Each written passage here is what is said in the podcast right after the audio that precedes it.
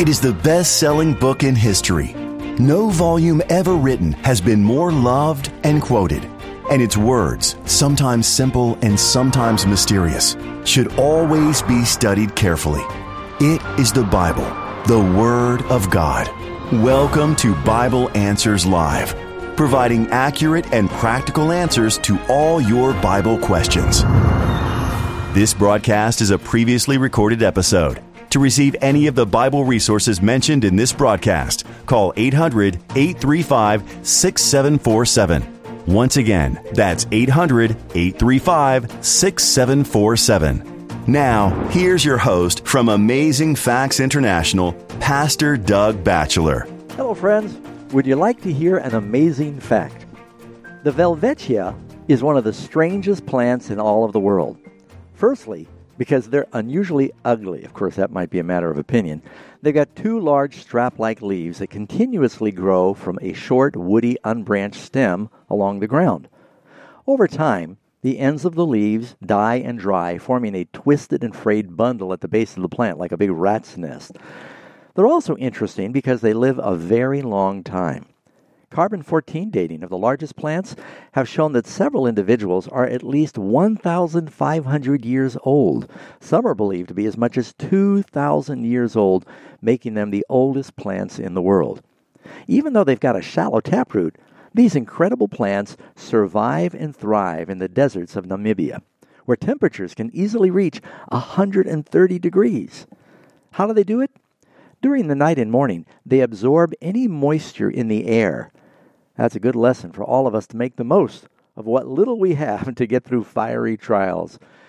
What do you think, Pastor Ross? Some things we can even learn from an ugly plant like that. Absolutely. I mean, when you look at the pictures, you don't think, well, it's not much to look at, but it's a fascinating plant. For one, it lives a very long time more than 1,500, almost 2,000 years. Of course, redwood trees are known to also live for a very long time, but here is a plant, almost just like a bush, yeah, like a plant. Something else interesting about the plant I was looking at it's it releases a, a red pigment when it's very hot in its leaves, and the leaves actually turn reddish, which helps to reflect the radiation of the sun. And when it's uh, cooler in the desert areas, then it releases more chlorophyll and the leaves turn uh, very bright or deep green, which helps to absorb energy. So, uh, and I'm guessing that they must taste awful, or some camel would have eaten them before 1500 years Some animal would, would eat it, but they must yeah, smell or taste terrible. they leave them alone. so here we have a plant that's able to endure incredible hardships. It patiently waits until the moisture comes, and it's able to just thrive under these very difficult conditions. It reminds me of some Christians who are able to thrive even though they're going through some difficult trials. Yeah, when I lived up in the mountains, um, I lived in the desert mountains for several years, and uh, well, about a year and a half. And they have barrel cactus up there. Mm. And during the dry season, they, they shrivel and they get skinny. They got pleats in them. And then if you have a rain in the desert, just you know a day or two or a few hours of rain, you'll see them. They soak up every drop mm. of water, and they literally they swell up and they slowly then use that water to uh, survive. So that's what a Christian needs to do. As long as we can, we need to soak up the living water, the Word of God, and uh, store our minds with truth to get us through the times of trouble. The reason that Noah survived the flood is because he stored it with food and resources. He couldn't drink the salt water to get him and the other animals through that storm. And friends, now is the time for us to be storing up the truth of God's Word and the living water of God's Spirit to get us through the, the fiery trials that come. There's a verse in the Bible, Pastor Ross. It's in 1 Peter chapter 4, verse 12 and 13. Beloved, do not think it strange concerning the fiery trial that is to try you, as though some strange thing has happened to you, but rejoice to the extent that you partake of Christ's sufferings, that when his glory is revealed, you may also be glad with exceeding joy. God promises He can get us through those fiery trials, and those trials actually shape and prepare us. Mm-hmm. Absolutely. We have a book that gives encouragement, some biblical principles of how we can endure trials and difficulties. The Bible tells us everyone who chooses to live a godly life hmm. will experience difficulties and trials. So, how we to react when these things happen. The book is called When the Brook Dries Up. That's why do Christians suffer? And I think it'll be an encouragement for, for anyone going through some difficulties. Uh, just call and ask. We'll be happy to send this to anyone for free. The mm-hmm. number to call is 800 835 6747. And again, just ask for the book. It's called when the brook dried up. And I think it's referring to the story there, Pastor Doug, of Elijah when he was right, or during the three and a half year drought in Israel, when God provided water and food at the brook, but then the brook dried up. Yeah. And yet God had another plan for where he was to go. Yep. He he always, if that happens, he will uh, supply another way, and he did. Absolutely. Again, we want to welcome those who are joining us on the various outlets, those joining us on Amazing Facts TV. We are live, and we're welcoming your questions. Also, those listening on radio, both in various local stations and mm-hmm. on satellite radio on Facebook, uh, Pastor Doug Batchelor Facebook page, as well as the Amazing Facts Facebook page. So, again, welcome. Thank you for being a part of the program. if you have the Doug a, Batchelor Now YouTube page, too. Oh, and the YouTube page. That's, That's right. right. Yeah. We're also on YouTube. If you have a Bible related question, the phone lines are now open. So, this is a good time to pick up your phone and give us a call. The number is 800 463 7297. Again, the number is 800 463 7297 with your Bible question. If you don't get through right away, stay on the phone and mm-hmm. one of mm-hmm. our phone operators will answer the call as soon as they can. Well, Pastor Doug, before we go to the phone lines, we always like to start with a word of prayer. So let's do that. Dear Father, once again, thank you for this opportunity that we have to be able to open up your word and study together.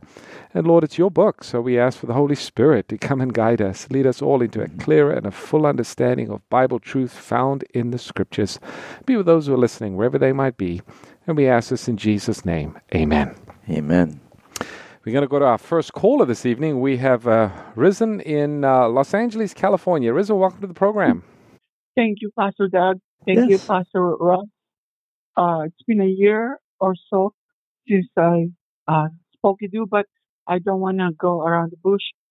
I want to go direct to my question because I know you have a lot of uh, people who want sure. to ask questions. I have a question about jewelry. Mm-hmm. I, I heard your message about, about jewelry, and you said that jewelry causes people to have pride. I, I, I wear jewelry in moderately, okay? Uh-huh. And jewelry, gold around my wrist, reminds me of heaven that I'm going to be walking in this street of gold. It doesn't give me pride at all. Well, uh, so, are you want? you do you want me to give you the Bible reasons? Yeah. Do you want me to give you the Bible reasons uh, for what I said? There, if you, I'm, I'm not done with my question yet. If you if you can finish me up. Okay. Uh, in the Bible, there are references about jewelry, like the prodigal son. The father gave his son a ring when he came back to him. Mm-hmm. And also in Psalms, uh, with David. It's full of jewelry there too. So I don't know what's wrong with jewelry when it comes to moderation. Uh, jewelry. So go ahead, Pastor Doug. All right, you thank know, you, love, yeah, no, I, I appreciate it. And a matter of fact, I could even add to your argument. Um, it tells us in Ezekiel about how God adorned his bride with jewelry. And so I'm not denying that people in the Bible wear jewelry. And, and let me make it very clear in, in case anyone out there misunderstands there's going to be a lot of people in heaven that wear jewelry. Mm-hmm. Uh, uh, so, uh, you know, I don't know. I've answered that question many times, so I don't know which answer you heard. Sometimes it, it focuses on a different aspect of it. But um, I was saying that there are a number of scriptures in the Bible that uh, talk about jewelry being connected with pride. And one of them is in Isaiah chapter, I think it's Isaiah chapter 3. It says, The daughters of Jerusalem are proud, and they go walking and mincing as they go. And, uh, and it describes all their jewelry in detail. Um, and then you can even read about Lucifer. It talks about all the precious stones that covered Lucifer. Um, when the children of Israel went out of Egypt, jewelry was money in Bible times because they had no paper money. And so they used to trade with jewelry when uh, Eliezer wanted to give a dowry to Rebecca, it says he gave her a bracelet. It tells how much it weighed because it was it was money. The children of Israel ended up making a golden calf out of their jewelry and worshiping it. And so uh, many Christians through history have believed that because of statements where Paul says, let the adorning not be the outward adorning, the wearing of gold and putting on apparel. And Paul talks about not with gold or pearls or precious uh, adornment, but with modesty. Um, and, and so people they're, they're wondering, well, if I just wear a little bit modestly, how's that? Um, I take the position that you know how much is too much. So, by the way, I have a book written by the same title, and you may have read that. It's called Jewelry How Much is Too Much? And the reason is that uh, sometimes, by your example, some people, they, you know, they're concerned about uh, their appearance, they, they have low self esteem, and they, you know, they put on a lot of jewelry. Um, and it can be a stumbling block for somebody. So, to avoid having anyone else stumble, and let's face it, a lot of people wear a lot of bling and they spend a lot of money. So, you know, if something's going to make your brother stumble, don't do it. If Paul says, you know, if if uh, eating meat's going to make my brother stumble, he's talking about eating meat offered to idols. He said, I won't eat it. I don't want to do anything to make my brother stumble. There will be people in heaven that drink alcohol. I don't drink any alcohol because some people will get addicted, and it's a bad witness. I also think there's good health reasons. So, um, I think the reason is, you know, for Christian modesty. A few years ago, I'll say one more thing on that. Um, a few years ago, a number of televangelists got into trouble. Uh, they fell morally, and it became very public. And but these same televangelists, they were always parading their their Rolexes and talking about their Bentley cars, and their wives were always dressed in very flamboyant attire, lots of jewels, and and the world was making fun of them. And they said, "You're begging for all the money from these poor people, and look at how you're you're bedecked." So I've always taken the position that I think if a Christian's going to make a mistake, make a mistake on the side of modesty. God is not going to say to me when I stand before Him in the judgment, Doug, I can't let you in. Why not, Lord? You didn't wear enough jewelry. So I know some people out there think, boy, you're you're kind of radical, but maybe. Well, you know, God knows the human heart better than we do. Yeah. And uh, if God asks us not to do something, ultimately it's for our own good. You know, we find an example in the Bible in Exodus chapter 33. Before the children of Israel were to enter into the promised land, one of the things that God told them to do is remove all of your jewelry. your he, he knew that that would be a Yeah. stumbling block for them. And of course, like you say, we want to set a good example for those around us. So, uh, Risen, I'd encourage you to call and ask for that book. It's called Jewelry How Much is Too Much? And that's for anyone wanting to know what does the Bible say about this topic. The number to call is 800 835 6747. And again, just ask for the book. It's called Jewelry How Much is Too Much? We've got Mark listening in Tokyo, Japan. That's where the uh, Olympic Games were. Mark, welcome to the program. Yes, hello, uh, Pastor uh, uh, Doug and uh, Pastor uh, John. Yeah. Actually, uh, my question is I think it's a very simple one, but yet I get so much opposition in this question. And uh, in this in this particular Bible verse, and it's Ecclesiastes 9 5. Right. For the living know that they will die, Mhm. but the dead know nothing, and they have no more reward, for the memory of them is forgotten. And my, and what I'm having so much opposition in is the very last verse of for the memory of them is forgotten. My version is the memory of the person that is deceased, that is dead, that is now sleeping, their memory is wiped out and gone. But I'm getting people saying it's the memory of people that are alive that knew them.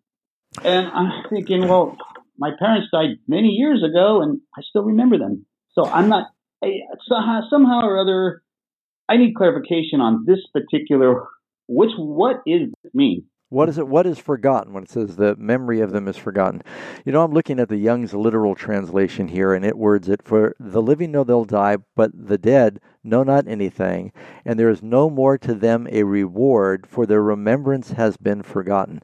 And I think if you go by this, Solomon is saying it could be taken one of two ways. Solomon, I think, here is saying that uh, you know over time, uh, people do forget about the living.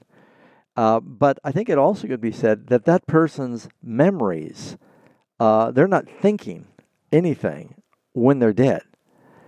So it doesn't mean they're not going to be resurrected and have any memories, but it just means that they're, they're not remembering anything when they're dead. So there's kind of two ways you can look at that verse, but either way fits with, you know, good theology.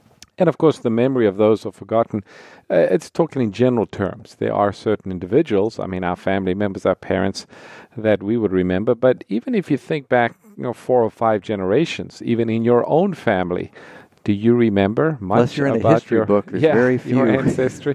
So I, I think he's talking in general terms. The reality is that uh, when a person dies, their own memory ceases in death, but over time, their their contribution to this life uh, is also forgotten unless it's interesting unless they played a role in helping to lead others to Christ, and then that gets perpetuated.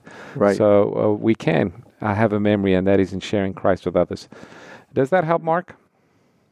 Yeah. So, so in what you're saying is really it, it's kind of a dual answer. It, it's really uh, the dead per- the person that is now sleeping's memory is now forgotten, and then the people over time and forget about them Mhm. and what they what their uh, actions and what they've done on earth. Yeah, Solomon. y you look at the the uh, what do you call it? The context of everything he's saying in chapter nine. He's saying the important thing is is life. He says to all the living there is hope, for a living dog is better than a dead lion. Uh, you know, and he says uh, several times he talks about you know as a man dies, so dies a beast. He's saying, you know, if you're if you're making your treasure down here, it's really a waste because this life is temporary. That's what he's really saying. He concludes the whole book by saying, "What's the conclusion? Fear God and keep His commandments, for this is the whole duty of man. For God will bring every work into judgment with every secret thing, whether it be good or evil." So he's basically saying, don't live for this life alone. Think about the life that will last, because you're going to die, and this life will be over. So, but if you fear God and keep His commandments, there is a judgment, and obviously there's a judgment, there's a reward. So that's how he concludes the whole book. All right. Well, thank you for your call, Mark. You know, we do have a study guide. It's called Are the Dead Really Dead? And it talks about the subject of what happens when a person dies. And we'll be happy to send this to anyone in North America. The number to call is 800 835 6747. And you can ask for the study guide. It's called Are the Dead Really Dead? We also have a website. It's called deathtruth.com. And of course, you can access this website anywhere around the world and it's filled with all kinds of uh, wonderful Bible verses, sermons, study material. So if you want to learn more about the subject, take a look at uh, deathtruth.com. Next caller that we have is Robert, and he is listening from, uh, let's see, Robert is in Washington. Uh, Robert, welcome to the program. Okay, yeah, I have a question for, uh, about Isaiah 65, verse 23. Yeah. And it's, uh, they shall not labor in vain, nor bring forth for trouble, for they are the seed of the blessed of the Lord, and their offspring with them. Okay, I had always understood this to be talking about the survivors of the seven year tribulation period, and this is talking about the thousand year kingdom. And those are the children born without trouble. What is your take on that? All right, great question. Um, keep in mind, Isaiah is prophesying before the Jews were attacked by the Babylonians. He lived quite a, a while before that, but he's foretelling a time when they would go through a great trouble. But um, there would be another period of peace when they would come back and their descendants would be blessed. And uh, that was during the time of Ezra and Nehemiah. God watched over them. And, but it's really a bigger picture of talking about heaven. And you can read here, if you go back to, um, oh, verse 17 For behold, I create a new heavens and a new earth, and the former will not be remembered nor come into mind. And so he begins to talk about just there'll be no more weeping in uh, Jerusalem. My people will be a joy. Uh, you know, it's like Jesus said, there's no more pain or suffering or sorrow in, the, in Revelation 21 and 22. So it says they'll not plant and another eat, they'll not build and another inhabit. They used to plant their vineyards and then the, like in the story of Gideon, the Midianites came and took all their produce. Or they chased them out, they'd move into their houses. And he said, You will long enjoy the fruit of your hands. Now, I don't think it's saying there's going to be new births. It says, You and your offspring, meaning you and your children will enjoy the, the benefits of this eternal, peaceful kingdom. But I think that's after the millennium. Yeah, if you look on a few more verses, verse 25 says, The wolf shall lay down with the lamb, and they will feed together. So that's clearly talking about uh, the earth made new at the end of the 1,000 years. It's also interesting, specifically Pastor Doug 23, it talks about um, you shall not bring forth children for trouble, and your descendants will be blessed of the Lord, your offspring with them. So, you know, the family unit will still be intact in heaven. That doesn't mean that you're going to be giving birth to children in heaven. Uh, the children that um, you have here that perhaps will be alive when Jesus comes or have died and are resurrected, the children will grow up in heaven. But the family unit will still be blessed and Yeah. there won't be any fear for the future. Yeah, and it's actually the it's the antithesis of what Jesus said on the way to the cross. He told the daughters of Jerusalem, Mm. "Don't weep for me, but weep for you and your children, Mhm. because a great trial was coming." Here he says, "Your children will be safe." Right. It doesn't mean they'll be procreating. It just Right. means that you'll, your children will be safe in the new kingdom. They'll have peace. All right. Well, thanks for your call, Robert. Hope that helps. Uh, we got uh, Josine or Josen, Josie, I think it is, in Washington. Jos- Josu, welcome to the program. Hello. Hi, um, welcome. Now, how do you say How your are you? name? Um, you say it Josue. Josue. Josue, Okay. okay, Thank you. thanks. Yeah.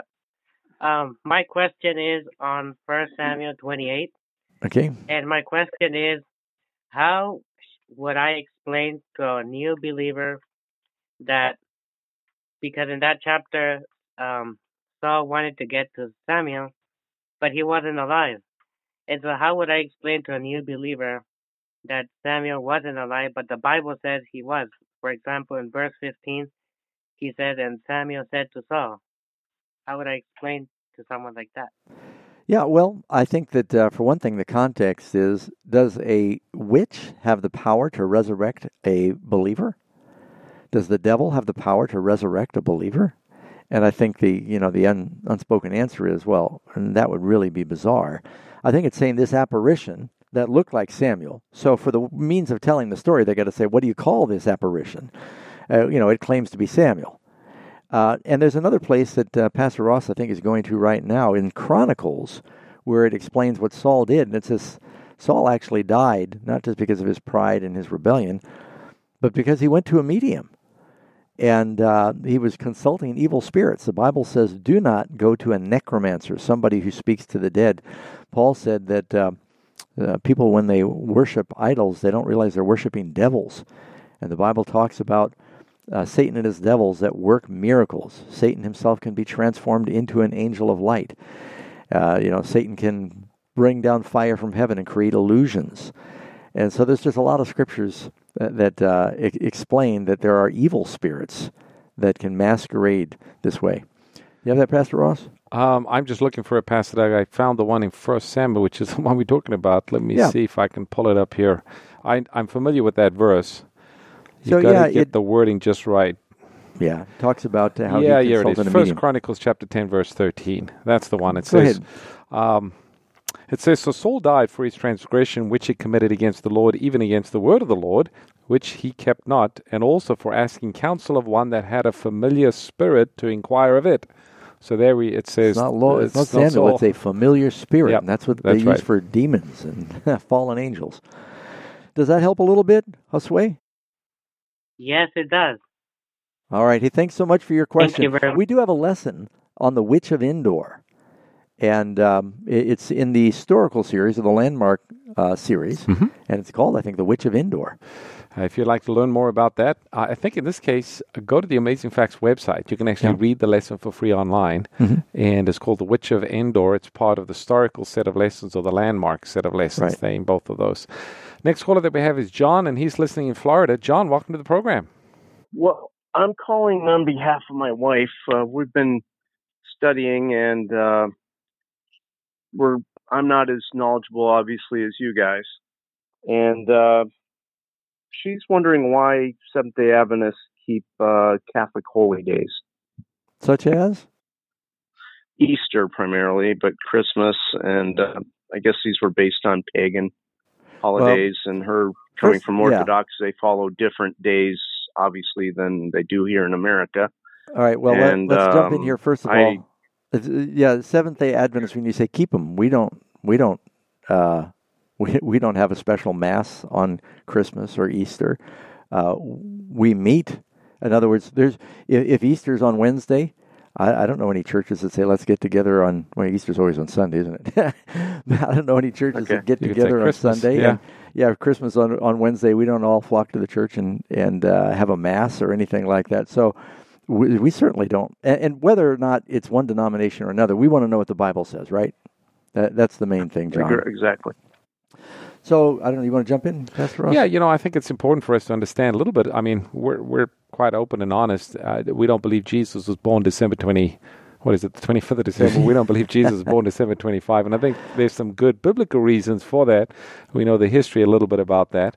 And of course, Easter, um, to peg it to one particular uh, weekend, uh, it still moves in the calendar. So even Easter is not exactly the time. I Yeah. mean, if uh, you go by the days, they'll move throughout the week, and they pick a Sunday and they say, "Well, this is Yeah, it the may not day." land on the It doesn't always land on a on a Sunday, but uh, you know, I, I think there's nothing wrong in celebrating or remembering uh, the resurrection of Jesus. That's an important event. Sure. Also remembering the death of Jesus. But to keep that day as a holy day, as somehow being a sacred day, I think that's that's the issue. That's the concern. Yeah, there's no Bible command to Exactly. do that, uh, but it, it is a scriptural event. Mhm. So you know, if if you want to remember the Thursday when Jesus had the Last Supper, well, I guess you can. No one else celebrates it, but I think we ought to preach on everything Jesus did. And uh, but um, yeah, there's no um, there's no command that we're supposed to celebrate his birth on. No, one of the things we day. try to do, Pastor Dave, talking about that around Easter time, uh, we try to do a communion service, Some are connected around that time of the year. Now, of course, we don't always get it on the day; it doesn't have to be on the exact day, but it's kind of neat when the rest of the world is talking about the death, burial, and resurrection of Jesus for us to recognize that through the institution that Christ Himself established. That's not a communion. sin to give somebody a present on the uh, 23rd of December, huh? Yeah, you can do that. It's, you know, if people are giving presents in, in remembrance of God's gift, that's probably as good a time as any. Well, you know, we do have a book. It's called uh, what is it called? Feast Days and Sabbaths. No, wait, there's another one. Baptized paganism? That's the one I'm thinking I was looking for here that actually deals with some of this, and we'll be happy to send that out to anyone who calls and asks. Just ask for the book called Baptized Paganism, and the number for that is 800 835 6747. All right, friends, don't go far. We're just taking our midterm break, and we'll be back in a few moments with more Bible answers. Stay tuned. Bible Answers Live will return shortly. What if you could know the future? What would you do? What would you change? To see the future, you must understand the past.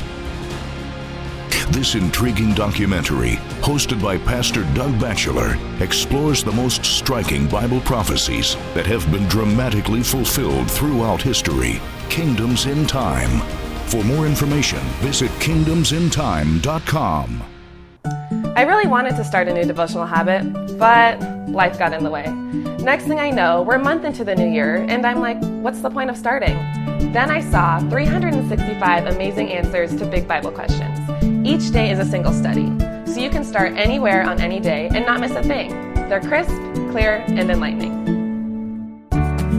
Get yours today by calling 800 538 7275 or visit afbookstore.com. The Jews are some of the most unique and gifted people in the world. And even though Judaism is one of the smallest religions, about 16 million globally, they still manage to have a profound impact on history wherever they go. Yet, even though most of the Bible was written by Jews, and Jesus himself was Jewish, the Jewish people can be among the most resistant to the Christian religion.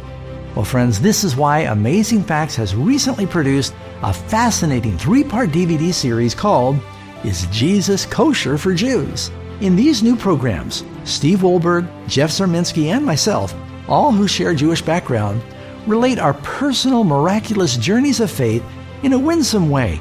And we consider together the controversial question Are Jesus and Judaism compatible? You will personally be inspired by these life changing stories. Call today 800 538 7275 or visit afbookstore.com. You're listening to Bible Answers Live, where every question answered provides a clearer picture of God and His plan to save you. So, what are you waiting for?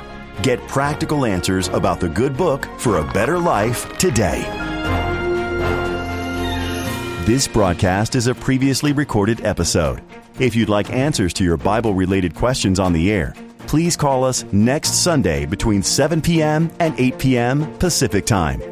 To receive any of the Bible resources mentioned in this evening's program, call 800 835 6747. Once again, that's 800 835 6747. Now, let's rejoin our hosts for more Bible Answers Live. Hello, friends. We're just so thankful that you're joining us for Bible Answers Live, and we're very thankful now that we're on TV. We're on AFTV that you can not only see on the Galaxy 19 satellite, I think you just go to aftv.org and watch it streaming. They can see it on YouTube, Facebook, Doug Batchelor Facebook, Amazing Facts Facebook, and we're going to continue to expand the stations that will not only play it on radio, but be playing it on television. I'm Doug Batchelor. My name is John Ross. Again, we want to welcome all of those who are joining us. We have a number of folks waiting online, so we're going to go straight to the phone lines, Pastor Doug. And Should we tell people that at the end we're going to take a bonus question? Oh, that's right. Yes, I nearly forgot about that. So, for those of you who are listening on radio, uh, we're going to have a a short break right at the end of our program, but don't go away because we're going to come back with a very interesting Bible question. Now, there might be some who are listening on satellite radio, and you might lose just that last question. But for those who are listening, social media, Amazing Facts TV, and other radio stations, you'll probably be able to join us for that bonus question. So stand by for that. It'll be at the end of the program. So, what if someone do if they want to send us uh, an email question? If you want to send us an email question to get on that bonus question every week, all you'll need to do is send an email to BAL questions at amazingfacts.org. You see the lower third there on, on the screen. BAL questions at amazingfacts.org, and we'll try to answer as many of those bonus questions as possible. All right. Very good. Thank you. We've got Miss Rowe listening from Virginia. Uh, Miss Rowe, welcome to the program. Hi. Thank you very much for taking my call. yes, we're glad you um, called I- in. yeah. Um, my question is, I want to know if Jesus is abiding in me. It's been three years since I studied the Bible, and I want Him to abide in me. But I'm the master of my heart, I feel, and I love Jesus. But I think I I, I love myself more. I should to serve myself more than I should to serve Him. I have some improvements in some areas, but I feel like I don't do those things with my effort. I mean, I do those things with my effort rather, rather than depending on Him. Hmm. It's hard to obey Him and often fail to do so. I pray and enjoy studying His words, and I desire to know Him, not as knowledge, but with my heart. I want to really know Him. But I know that I don't love with the love of Jesus. I don't endure with His endurance, and I don't obey the way He did. When I ask others, I'm told that the fact I want Him to abide in me is exactly the proof that He does. But I don't, and, and, and I don't want to doubt it if He does, but I also don't want to assume and be confident about it. In fact, well, if in fact I don't let Him yet. So, what do you think? Yeah, great question. Um, you are not alone. There's a lot of people out there, they, they want to love Jesus more. You know, if someone came to Christ and they said, Lord, what's the greatest commandment? Jesus said, Love the Lord your God with all of your heart, mind, soul, and strength, and love your neighbor as yourself. Loving God with all is a full time job. And so for the, the Christian, you always want to be uh, feasting on the Word, looking to Jesus, talking to Jesus, and it's a, it's an ongoing discipline because in this life, you know, we're weak. The devil is constantly trying to distract us and derail us, and God's very loving and patient. So don't get discouraged. But you want to grow as a Christian, and so you your devotional life. The three most important things you can do to grow spiritually is read the Word, pray, and share your faith. Do something to try to help others. Love the Lord and love your neighbor.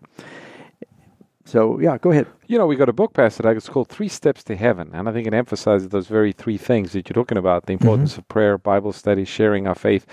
And it's an ongoing experience. The Apostle Paul, this champion of faith, and you, know, you just look at the things that he did, he is a prophet inspired by the Spirit. And yet he said, I have not obtained. He said, I die daily. So it is an ongoing daily experience where we have to surrender ourselves to Christ. And uh, we might not be where we want to be, but we should, by God's grace, not be where we started out. There should be Yeah. spiritual growth and the progression. Christian life is, Paul says, it's a fight, it's Mhm. a race, it's a wrestling match, Mhm. and you know, it, it. But it's still a lot better to be a Christian than to be lost in the world and be a slave of the devil. Mm, So you know, there's some struggles, but uh, feast on the word. And don't give up. You know, every Yeah. every Christian has those mountaintop experiences where you sense the presence of God and you're filled with joy, and you know it's just wonderful. But you also have those moments where you don't feel that close to God. It's at those times that you need to exercise faith and believe His word that He said He'd never leave us nor forsake us, and hold on to His promises. Absolutely. So hope that helps a little bit, Rowe. Get that book, Three Steps to Heaven. It's free. Just request it. and We'll send it to you. The number to call is 800 uh, 835 6747. You can ask for the book. It's called Three Steps to Heaven. We'll be happy to send that to anyone who calls and asks. Mm-hmm. We've got Jill listening from New York. Jill, welcome to the program. Um, in First John two fifteen, it says, "Love not the world, nor anything in the world. If anyone loves the world, the love of the Father is not in him." Now, how do you balance that with John three sixteen? For God so loved the world that He gave His only begotten Son, that whosoever believeth in Him should not perish but have everlasting life. And then I have another verse in question with that. All right. Well, as far as loving not the world, and uh, then God says, God so loved the world. When the Bible tells us, you know, you look at the context of how something's being used. Uh, when the Bible tells us to love not the world, it's talking about worldliness. And then is it James that says, if any man loves the world, the love of the Father is not in him. God wants us to love lost people that are in the world, and God so loved the lost people in the world. Jesus came to seek and to save the lost. It's not talking about the sin in the world, because that world's going to pass away and the lust thereof. So he's defining what about the world is going to pass away. The sin and the lusts of the world will pass away, but he that does the will of God will abide forever. Again, that's John chapter, 1 John 2, verse 15 through 17. And the famous verse, John chapter 3, verse 16, for God so loved the world. It's talking about the people in the world. It's not Yeah. talking about the rocks. Uh, he loves people. He came to save people. Yeah. And we ought to have that same love for people. But Yeah. there's a difference between loving people and loving the evil things in the world. Worldliness. That's right. Which is different, yeah. There is a difference. So you had the you had another second part of the question? Yeah, um, um, yeah, Matthew five forty four kind of kind of maybe answers your question a little bit. It says, "But I tell you, love your enemies and pray for those that persecute you, that you may be sons of your Father in heaven." But then in James four it says, "Friendship with the world is enmity towards God." Yeah. Well, yeah, you caught it. So we, we kind of touched on that verse.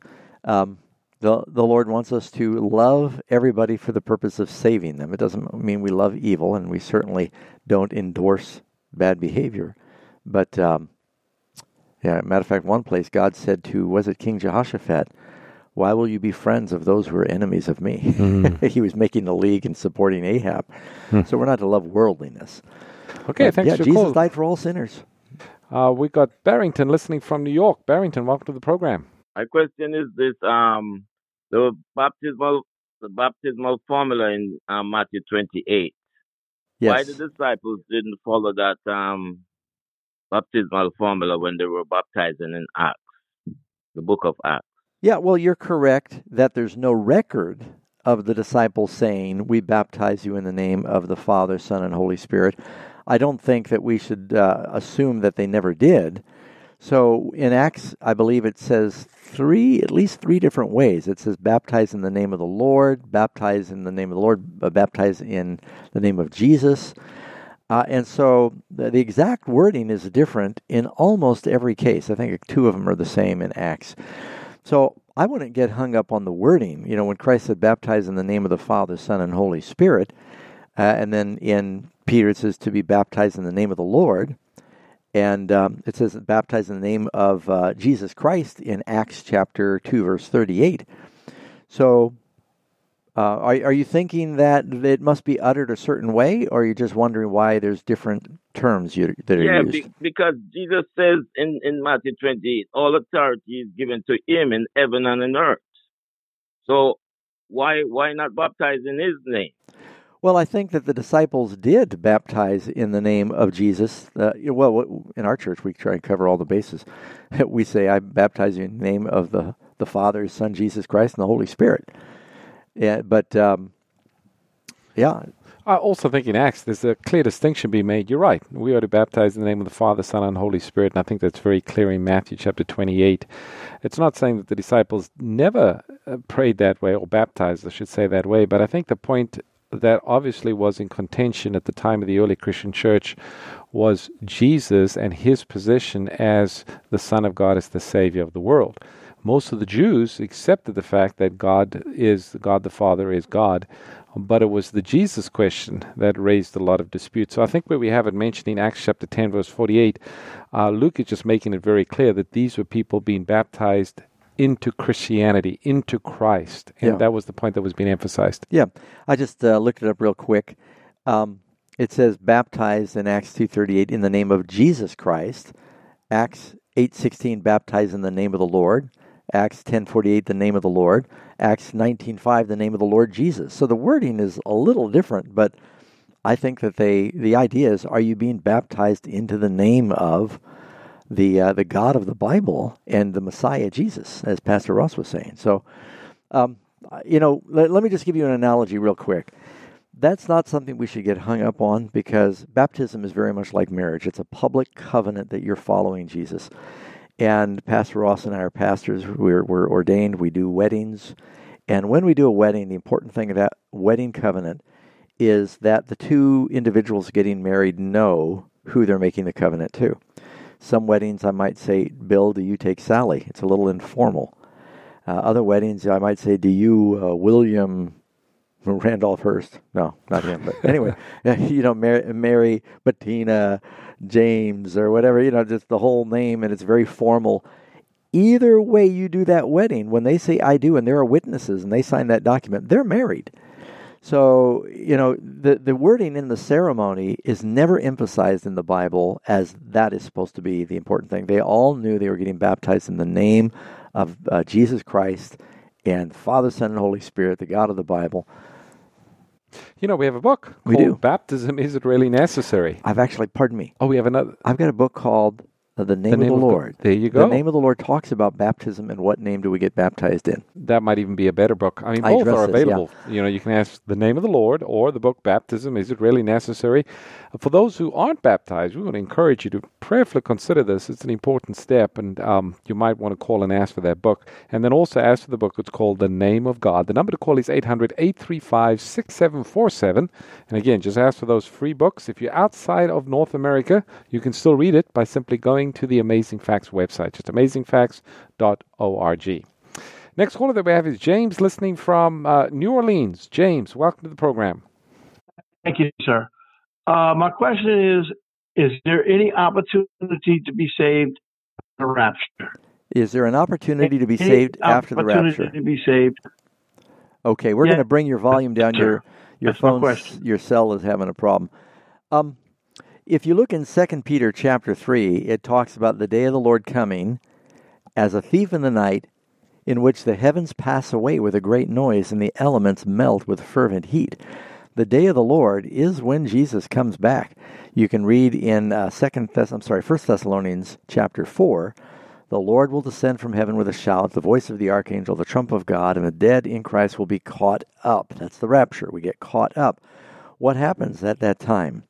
Thessalonians says the wicked are destroyed by the brightness of his coming. And so, um, no, I don't believe there's any chance once the Lord comes and people are caught up, we're of the opinion that the tribulation happens before Mhm. they're raptured up, not after. So you go through what we call the tribulation. The Bible speaks about the seven last plagues being poured out. God's people are protected during that time, just like the children of Israel were protected when the ten plagues came Mhm. upon Egypt. Then they were delivered after the plagues. So God's people are protected during those seven last plagues. But then when Jesus comes, um, the righteous are caught up to meet the Lord in the air. The wicked are destroyed with the brightness of his coming, as Second Thessalonians tells us. We also need to remember that just before Jesus comes, there is a universal death decree, according to Revelation chapter Right. 13, passed against God's faithful people. Mhm. So Jesus comes to the deliverance of his people, and uh, the wicked are then destroyed with the brightness of his yeah, and coming. it's not just the Jews, as some of That's my right. uh, friends believe. It's Yes. it's talking about any believers. You know, Pastor Doug, I think this is important. This is an important Bible truth for people to understand. I've actually heard people talking about this, and uh, he wasn't a believer, but she was, and his argument was, well. I'll wait until suddenly she disappears, and then I'll know that what she says is real, and I'll get my act together and I'll seek after God. Right, repent during the seven. Or it's going to be too late, right? Yeah. I mean, when Jesus comes, it's uh, there's no second chance. So it's a good point you bring up, James. Something that uh, I think we need to study out. We do have a um, a book on the topic. It's called Anything But Secret. It's Mhm. talking about the second coming of Christ, and we'll be happy to send it to anyone who calls and asks. The number again is 800-835-6747, and you can ask for the book. It's called Anything But Secret. And of course, you can read it outside of North America just by simply going to the website. Uh, of course, if you're in North America, you can read it too at the website. We've got Derek listening in Minnesota. Derek, welcome to the program. Oh, hi. Thanks for taking my call. I had a question, and it's sort of like you know how the first angel message mirrors the Sabbath commandment, Um, I noticed in Genesis, in the New King James Version, Genesis 6 or 316, and then in Genesis 4 7, like the 316, it talks about um, like Eve and the desire will be for the husband and he'll rule over you. And then when you go to Genesis 4 7, it says like sin lieth on the door and it'll be your desire and it'll rule over it or something like that. Mhm. It's weird how it's like the language is kind of mirrored in both of those verses. And I didn't, I didn't understand it. Like, is there some like symbolism, symbolism there? You know, that's a good point. Um, of course, uh, you know, one is a statement where God is talking about the um, the re- consequences of sin in Genesis chapter three. With Cain, he's saying that sin sin wants to have the mastery of you, but you should rule over it. You should subdue it. Don't resist it. Uh, and he would not resist his pride in that sin. He ultimately killed his brother. But uh, you know, I, is there a connection between those two? Uh, I can't spot one right now. Sure, I mean the verse, the wording's similar, but The wording is similar, but I think the, the probably the idea, in my understanding, is when it says sin lies at the door and its desire is for you, but you shall rule over it. It's kind of referencing that carnal nature, that that sinful nature that we we've inherited. sin shall not have dominion over you. Yeah, we've inherited from from uh, you know Adam and Eve and our parents all the way down. But the Bible tells us that by God's grace we are to rule over it. In other words, it's not to rule us. Right. So it's not a sin to be tempted, but by God's grace we are to resist that temptation. We are to rule over that temptation, uh, and that's what we find in this verse. Yeah. Well, thank you, Derek. We've got a lot of calls lined up. We're going to try and get a few more in. We've got Sherman, uh, Sherwin, I should say, listening from Canada. Sherwin, welcome to the program. Hi, good evening, Pastor Ross and Pastor Doug. Evening. Hi, my question is about the the sanctif- uh, the justification and sanctification. So I've always believed that justification, sanctification, sort of a linear process. But now I'm thinking, so every time I sin, really I get justified if I ask for forgiveness, um, and then and, and then so on and so forth. So it, it, it's it's looking like it's more recursive or it's in a cycle rather than it's linear and then eventually glorification comes so my my confusion is is the justification and sanctification process is it linear or more of a recursive All right. I think I, I understand what you're saying. Uh, let, let me give you another way to look at it. Uh, you know, when Jesus died, he provided justification for all that believe. And I'm looking at three verses in Romans that talk about that Romans 4.25, Romans 5.16, Romans 5.18 talks about resulting in justification of life. Think of justification as that through the blood of Christ, he filled an ocean that will wash away sin. Uh, that he does that once. We may need to jump in that ocean several times and have that justification renewed. But you know, he was justified once in another. He provided this justification for those who will uh, take advantage of his offer um, when he died on the cross. You know, he died for the sins and he poured his blood out, and it was adequate for the whole world at that point. But you know, you and I often have to renew our justification. That's why Paul said, "I die daily." Dying daily is not just sanctification. Dying daily is asking for, "I want to be resurrected, new life, and and have a f- refreshed justification." You know, we have a book that you wrote, Pastor Doug. It's called Assurance Justification Made Simple and deals with this very That's subject. right. And I think uh, anyone would be encouraged by reading this. The number to call is 800 835 6747. And again, you can ask for the book written by Pastor Doug. It's called Assurance Justification And Sherwin in. Canada can read that online. That's right. Uh, we can send it to Canada. Anyone in North America. That's right. So, yep, you can read online, or if you in North America, we can send it to you. We've got David listening in Hawaii. David, welcome to the program. Hey, Pastor, thanks for having me. Yeah. Um, my question is in regards to the 2300 days in Daniel chapter 8. Um, specifically, how does it tie to the Day of Atonement? Um, the context in Daniel chapter 8 is that the sanctuary is being cleansed because the little horn has desecrated. But the context of the Day of Atonement is that it is being cleansed because of the sins of the repentant. Also, the word cleansed um, is not the same Hebrew word in Daniel chapter 8, verse 14, as it is when it's referring to the Day of Atonement.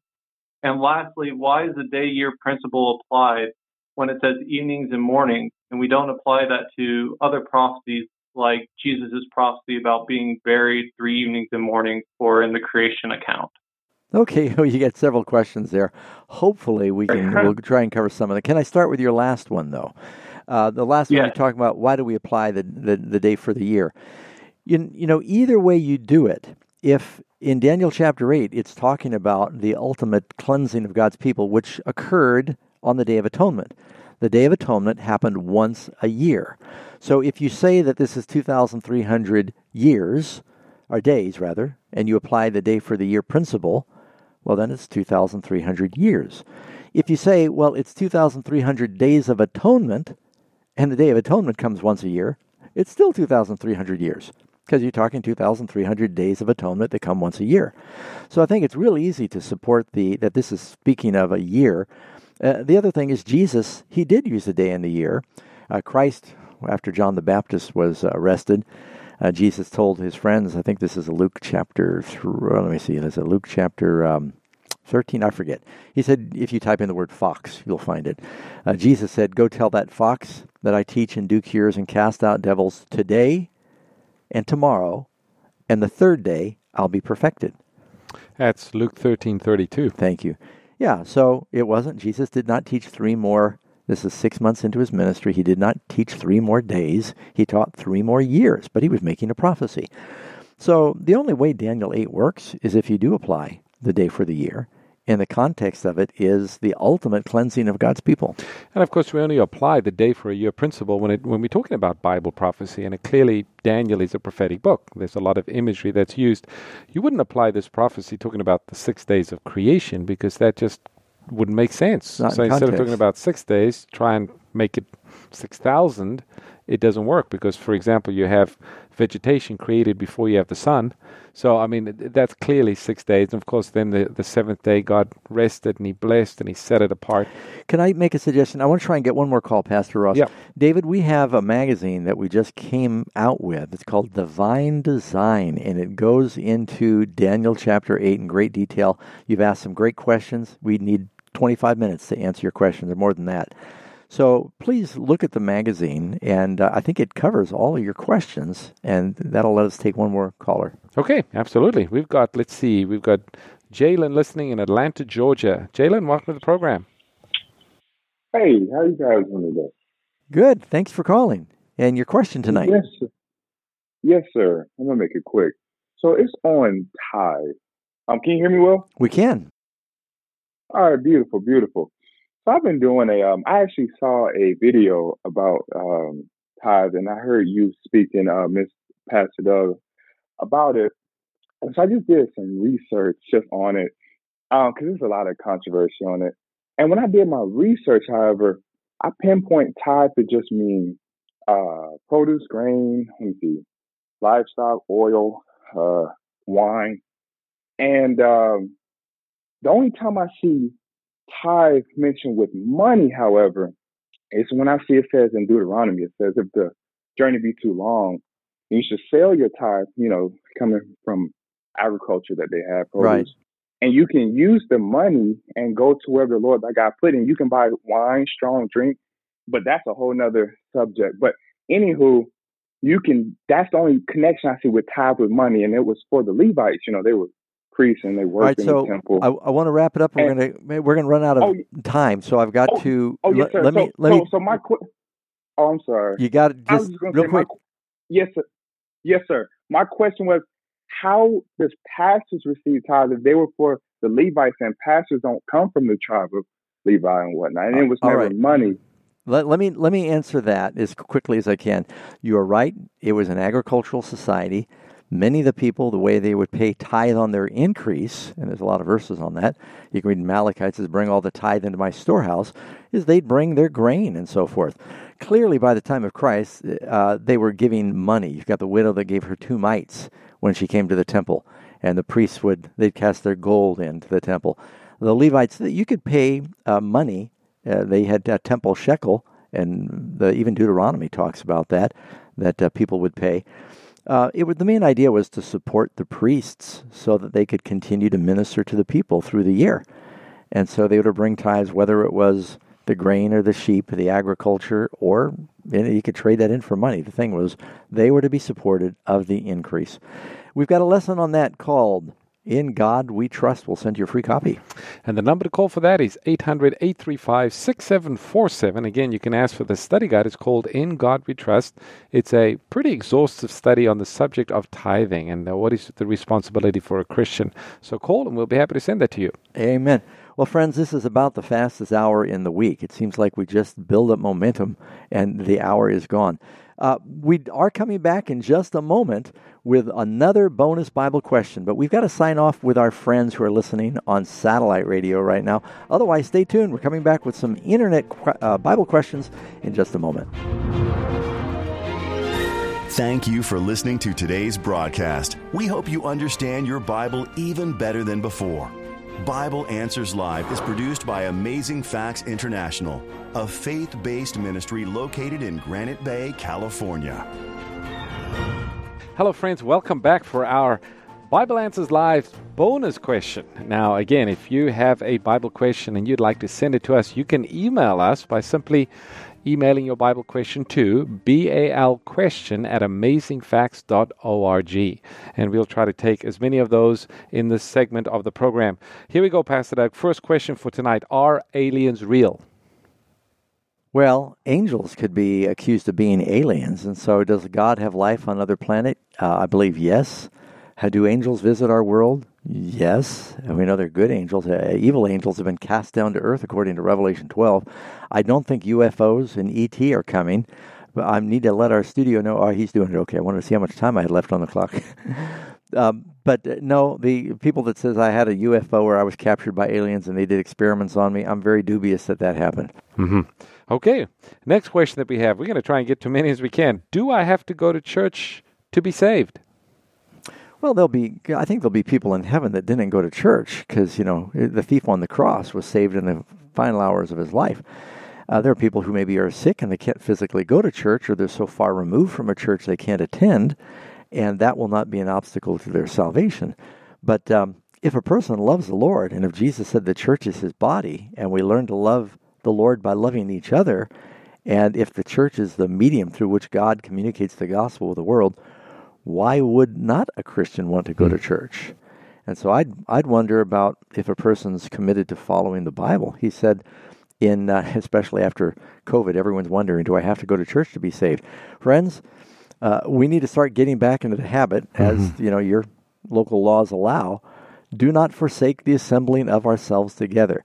And the Sabbath was called a holy convocation. There's something that happens. Jesus said, When you come together in my name, we need to come together in the name of the Lord. And you know, we can even sense it in our in our congregation, in our experience, Pastor Doug, when folks have been separated from each other for an extended length of time, even though they might be watching online, uh, you begin to I don't want to say grow cold, but your your spiritual uh, fervency can begin to diminish if you're not inspired by others who believe the same thing, yeah. who want to worship God, where you sing together, where you pray together. It's it's needful for a Christian. We can't live by ourselves. Yeah, we need the we need the accountability, mm-hmm. we need the encouragement, and pray for one another. And so, yeah, I think it's real important to come together. Friends, we want to remind you this program exists entirely because people like you uh, believe in what's happening here. We are 100% supported by supporters. And so thank you so much. You can just go to amazingfacts.org and uh, donate. Keep us on the line. God bless. We'll study next week. This broadcast is a previously recorded episode.